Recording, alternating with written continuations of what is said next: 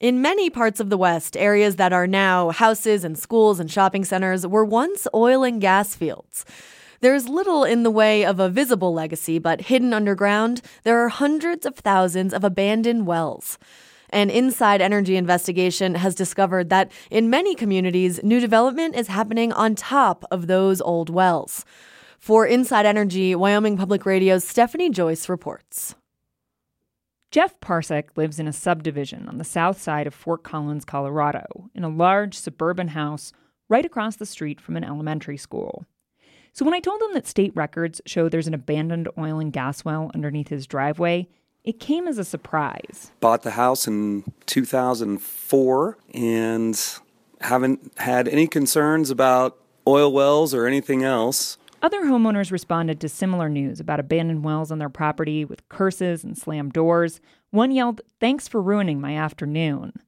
But when I asked Parsek if the news worried him, it really doesn't. If it started to emit something, then I might, but to this point, I'm not concerned. But maybe he should be. From a public safety perspective, a, even a slow leak into a building can create an accumulation in the building and then cause uh, an explosion hazard. That's Teresa Watson, an engineering consultant and former energy regulator in the Canadian province of Alberta. Watson is quick to point out that there is a very, very small risk of an abandoned well causing an explosion. But it does happen. If a well isn't properly sealed, methane gas can travel up it and accumulate in confined spaces, like, say, a basement. Houses built on old wells have exploded as recently as 2007 in Trinidad, Colorado, and 2011 in Bradford, Pennsylvania. I wouldn't move because of it, I don't think. But what I would do is I probably would put a methane monitor in my house. But here's the thing with Jeff Parsek's well city and state officials admit publicly that they don't actually know where it is. It could be under Parsek's driveway, or his house, or under the elementary school across the street.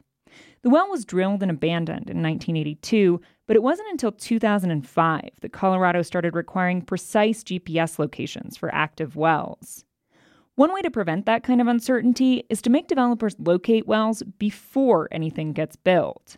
That's what Watson recommended for Alberta when she was a regulator. The uh, municipalities have a requirement now to make sure that developers look for them and confirm that there aren't any in the way of their development, or if there are, how they're going to maintain the setback required. The setback being a 15 foot no build zone around abandoned wells. But similar rules are lacking in most of the U.S. Mark Watson, no relation to the other Watson, is Wyoming's oil and gas supervisor. He says in the last year, several landowners in the city of Gillette and even the Campbell County government have called. But we suggested to them, say, you know, it's probably not a good idea to put your building on top of an abandoned well. But the state says it doesn't have any jurisdiction over development near wells, and neither the city nor the county has any prohibition on it either. So ultimately, the judgment call lies with the landowner or developer. The same is true for most municipalities in the region. Broomfield, Colorado is one exception. They've had a law in place for 15 years. Anna Bertonzetti is Broomfield's principal planner. We would require that the developer or the property owner dedicate an easement over the well site, the former well site. It has to be at least 50 feet wide by 100 feet long and have access to a public roadway. The idea is to leave room so that if the well ever leaks and needs to be fixed, a rig can access it. In addition to the dedicated easement, Broomfield requires property owners within 200 feet of the well to be notified. Bertonzetti says since local governments in the region are paying so much attention to new oil and gas development, it's common sense to look at the old, too. I think it's appropriate. And some places are starting to do that. In 2013, Fort Collins adopted rules requiring a 350 foot buffer between new housing development and old wells. Longmont and Weld County also have setbacks of 150 feet and 25 feet, respectively. But there are plenty of other places that don't have rules.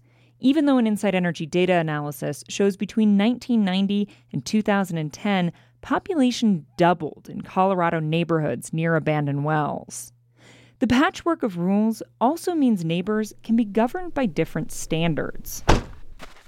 Recently, just outside Fort Collins city limits in Larimer County, where there are no setback or disclosure regulations, Inside Energy data journalist Jordan Wirfs-Brock and I went looking for an abandoned well in a snowy field.